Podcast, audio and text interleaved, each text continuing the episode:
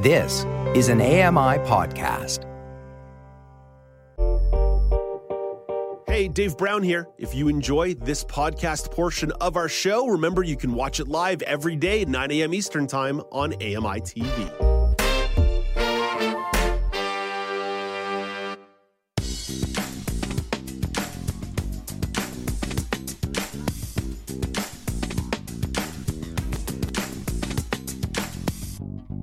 Welcome back. It's now with Dave Brown on AMI TV. Don't forget, if you ever have an opinion about something you hear on the show, you are encouraged to share it. I have extremely thick skin. It's not just blubber, it's actual thick skin between your opinions and my soul. So don't forget, you can reach out via the telephone 1 509 4545. 1 509 4545. You can send emails, feedback at ami.ca, feedback at ami.ca. Or if social media is more your thing, you can find the network and the show on Facebook and Instagram at Accessible Media Inc.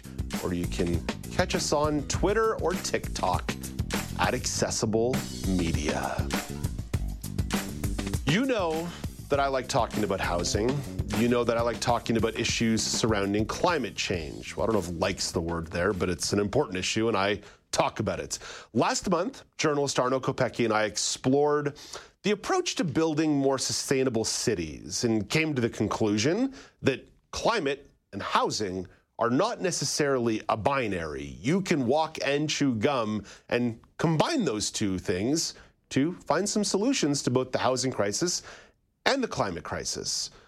It's not just Arno and I coming to that conclusion together, uh, flapping our gums. There are people who are actually tackling this issue, the Task Force for Housing and Climate, and Arno wants to highlight some of the work they're doing. And Arno, as I mentioned, is a journalist based in British Columbia. Hey, good morning, Arno.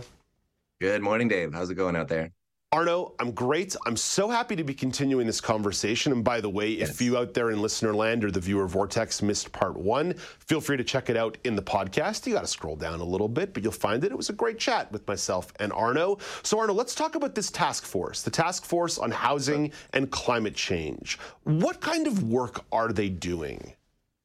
Well, so there, this is a task force. It's a, it's sort of a nonpartisan group conducted of, uh, comprised of pretty high-profile people. So uh, Lisa Raitt, who is a former cabinet minister in the Harper government, is one of the co-chairs, and the other one is Don Iveson, who's the former mayor of Edmonton, who's a really progressive guy and and certainly not a conservative. And then they also have a team of housing experts and people from like insurance agencies and and banking world and and housing policy. Uh, you know, the former uh, city manager of Toronto was on it. So really, really high, powerful group of people, and they're looking at exactly what we were talking about. They came together. Uh, it was right around in the fall when I was starting to think about this stuff.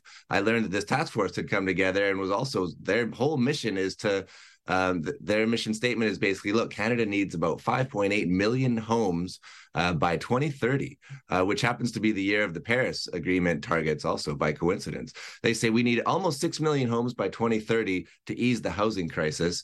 Uh, but those homes also have a huge role to play in the climate crisis, uh, just as we've been talking about here. And so they're looking at okay, well, how can we do that? Because the fast that would require building about 700,000 homes a year, which is like twice as fast as the fastest Canada has ever built homes before, which was way back in the 1970s. So they're like, obviously, we have to do things completely differently in terms of, uh, you know, how do we roll out construction? How do we finance? How do we pay for this? How's this going to work? Uh, so we talked a lot about density last uh, when we last spoke, and so that's a big that's a big part of their game. Um, they're, so they're talking about we need to densify these houses, but we also need to figure out well, first of all, is Canada on board with this? So they've done some really interesting polling and find that Canadians, yes, are indeed, you know, in agreement with the ideals here of like let's build these houses and make them green because they can either be part of the solution or part of the problem. If you build six million homes and they're all clap traps that you know fall apart and burn down and because you built them halfway into the forest or in a floodplain where they wash away um, then you're just going to need to build six million more uh, you know 20 years down the line. So they're trying to avoid these these little things and come up with some hardcore uh, actionable suggestions uh, by early winter. Basically, mm. they're really on a tight time frame. Um, so that's kind of the rough idea of of the of the task force is coming up with like how can we actually put this principle into action. Arno, whether it's national or provincial, where do building codes fit into this equation? Yeah, well, exactly. Building codes are huge. Uh, so often building codes are provincial. Uh, the province, since we spoke last month, uh, the province I live in, British Columbia, has passed sweeping building codes.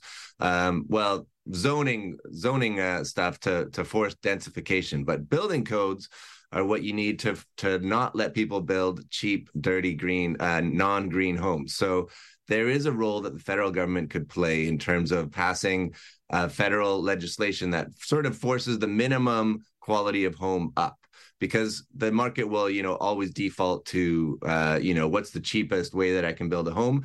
And it seems that the cheapest way you can build a home is to use you know uh, cheap materials not much insulation don't worry about how you know energy efficient it is no solar panels or anything like that. Um, Don Iveson, what he talked to me about was, look, these homes have to be affordable. Uh, the bottom line is, yeah. you know, there's housing crisis is about affordability. So we can't just try to build like a whole bunch of super expensive, nice, fancy homes. Nobody can afford them. Um, so affordability is a huge thing that his point was partly that the federal government needs to get in and just like spend money. We saw some of that in the budget yesterday, by the way. Mm-hmm. Uh, but the other thing is then to in order because it seems you know I think we're going to get to this, but there's often this that sort of like the unsquarable circle that green homes are more expensive. So you can have one or the other, but you can't have both. But Don Iveson's point was, you know, green homes are actually cheaper if you look at them in the long run. If you look at the lifetime of a home and you build an energy efficient home, maybe it has solar panels, maybe it has a heat pump, uh, you know, all the different things, just really good insulation, your monthly costs are going to be a lot less. And banks are in the business of financing things over you know your average mortgage is, is about 25 30 years. So over that lifetime if you or uh, structure you know your mortgage or your financing accordingly whether it's for a private homeowner or for the developer or whoever um, there are there should be ways to to make a home cheaper to buy up upfront if it is greener and better. And yeah. even though it is more expensive to build up front over the lifetime of the home, it's going to be cheaper to operate. And so the financing should reflect that. And that was a big part of what Don Iveson was talking about. And so he's out there talking to, you know, central bankers and and uh, the people in the finance world. Yeah, there, there he is. He's, you know, Don Iveson's a really interesting guy. He's a really progressive record on housing. And he's on, you know, um, he, you know, uh, the fight against homelessness is a big part of of what he does as as well. So, you know, that was a big part of our conversation. He was saying, you know, we, there's a lot of unhoused people in this country, and we can't you know they have to be at the at the at the heart of uh, anything that happens. Yeah. Uh, well it's one of these things where you need to be thinking about the housing crisis is not simply people who are experiencing homelessness or people who are working class trying to find a rental or even people who might be middle class who would just like to be able to buy a family home or something resembling a family home with you know a few yeah. more feet than uh, say 500 square feet in a condo for a family of four. Uh, but arno i do like what you talk about there about the margins right? That something might be marginally more expensive in the moment. But if the home is built to last for 100 years rather than 25 years or 50 years or needs an immediate reno because it was built so poorly, that yeah. like that's a cost that has to be factored into the equation.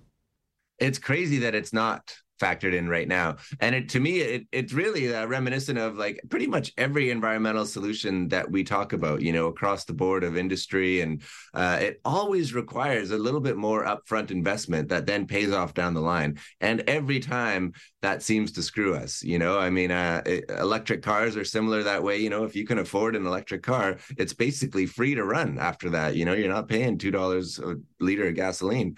Um, that's just one example. There's so many like that there it's this upfront cost and it it really inhibits uh, progressive behavior. And and this is a perfect example. And so that's one of the huge things that the task force is looking at is how can the banking community uh, r- recognize that and, and and work that in? And how can the government create you know some subsidy programs or uh, some pilot programs where the government would sort of act as a bank and and finance some of this stuff themselves, not to do the whole six million houses that way, but just to show the financial community that hey look this can work. You can actually yeah. like structure your loans this way and make still make money and it's safe. It's a good bet.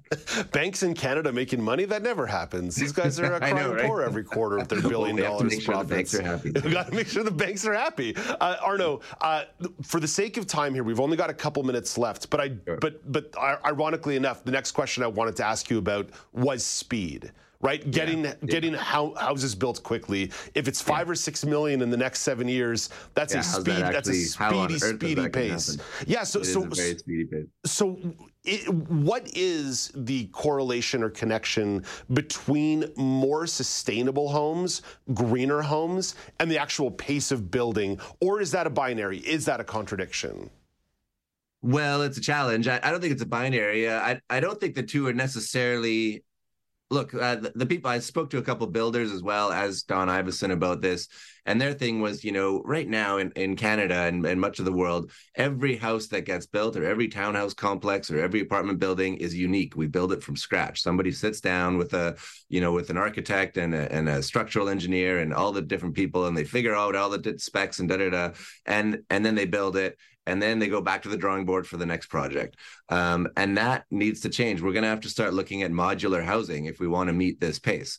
Um, and so, you know, don't think of necessarily the cookie cutter uh, stretch into suburbia those those identical houses but do think of like row houses or brownstones in New York, or you know some of those beautiful. We talked a little bit about some of the beautiful neighborhoods in Europe or Mexico City, uh, you know, in Paris and Amsterdam, where you've got these lovely townhouses. They're all pretty identical, um, but it's modular housing. It's a thing where you come up with your plan.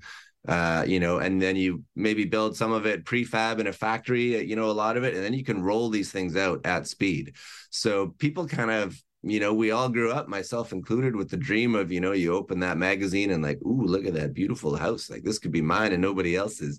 Uh, I think we have to let go of that a little bit if we want to actually be able to have a home, um, and we want our kids to have home, and we want to live in communities where people are are housed and and uh, there's a vibrant communal space you can still have a beautiful house that happens to be pretty much identical to the neighbors. Um, you know you can make it that gets into philosophical discussions of how you make it your own but um i that that was the key point dave that that everybody that i've spoken to really emphasized was like modular housing um not none of these you know not at not, you're not going to build 5.8 million bespoke houses in the next you know yeah. six years yeah. seven years. Um so that's a huge one. Uh, that's probably the single biggest thing that would ramp up the, the speed of this. And then you know all the little things you can eliminate red tape uh don't make it hard you know because sometimes you add on the requirements and then you're adding on red tape. So yes eliminate that um uh the, and zoning rules. And that's why the province that i lived in bc they just like okay every town in british columbia you're no longer allowed to prohibit duplexes and fourplexes because it's a family home neighborhood. That's that's off the table now. So that actually speeds up the process because if you're a developer or a, or a homeowner and you want to build a fourplex somewhere, now you don't have to go through town council and ask for permission and see if you can get a zoning except no, none of that. You can just do it. Right on. Um, so sweeping aside those kinds of lengthy, boring red tapes, um, that's another big thing. Arno, I've got to sweep you aside. I almost feel like there's room for a part okay. three here, but uh, we'll... hey, Arno, thank you always, as always, for getting up and be a part of the conversation. Talk to you yeah, next man. month. See you next month. Thanks a lot. That's Arno Kopecky, journalist based in British Columbia. To learn more about the Task Force for Housing and Climate, visit housingandclimate.ca. That's housingandclimate.ca. Coming up next. What hobbies and activities do you have lined up for the winter months? Jenny Bovard, Megan Gilmore, and I will strap on the snow pants and offer up some suggestions. This is Now with Dave Brown on AMI TV.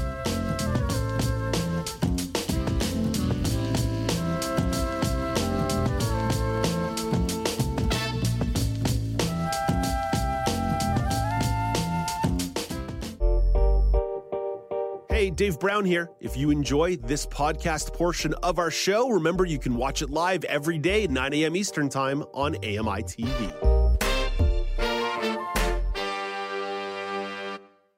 Join me every couple weeks for the Outdoors with Lawrence Gunther podcast, where we learn about outdoor tech and tips. Plus, we look at news affecting the environment. AMI's Outdoors with Lawrence Gunther is available from your favorite podcast provider.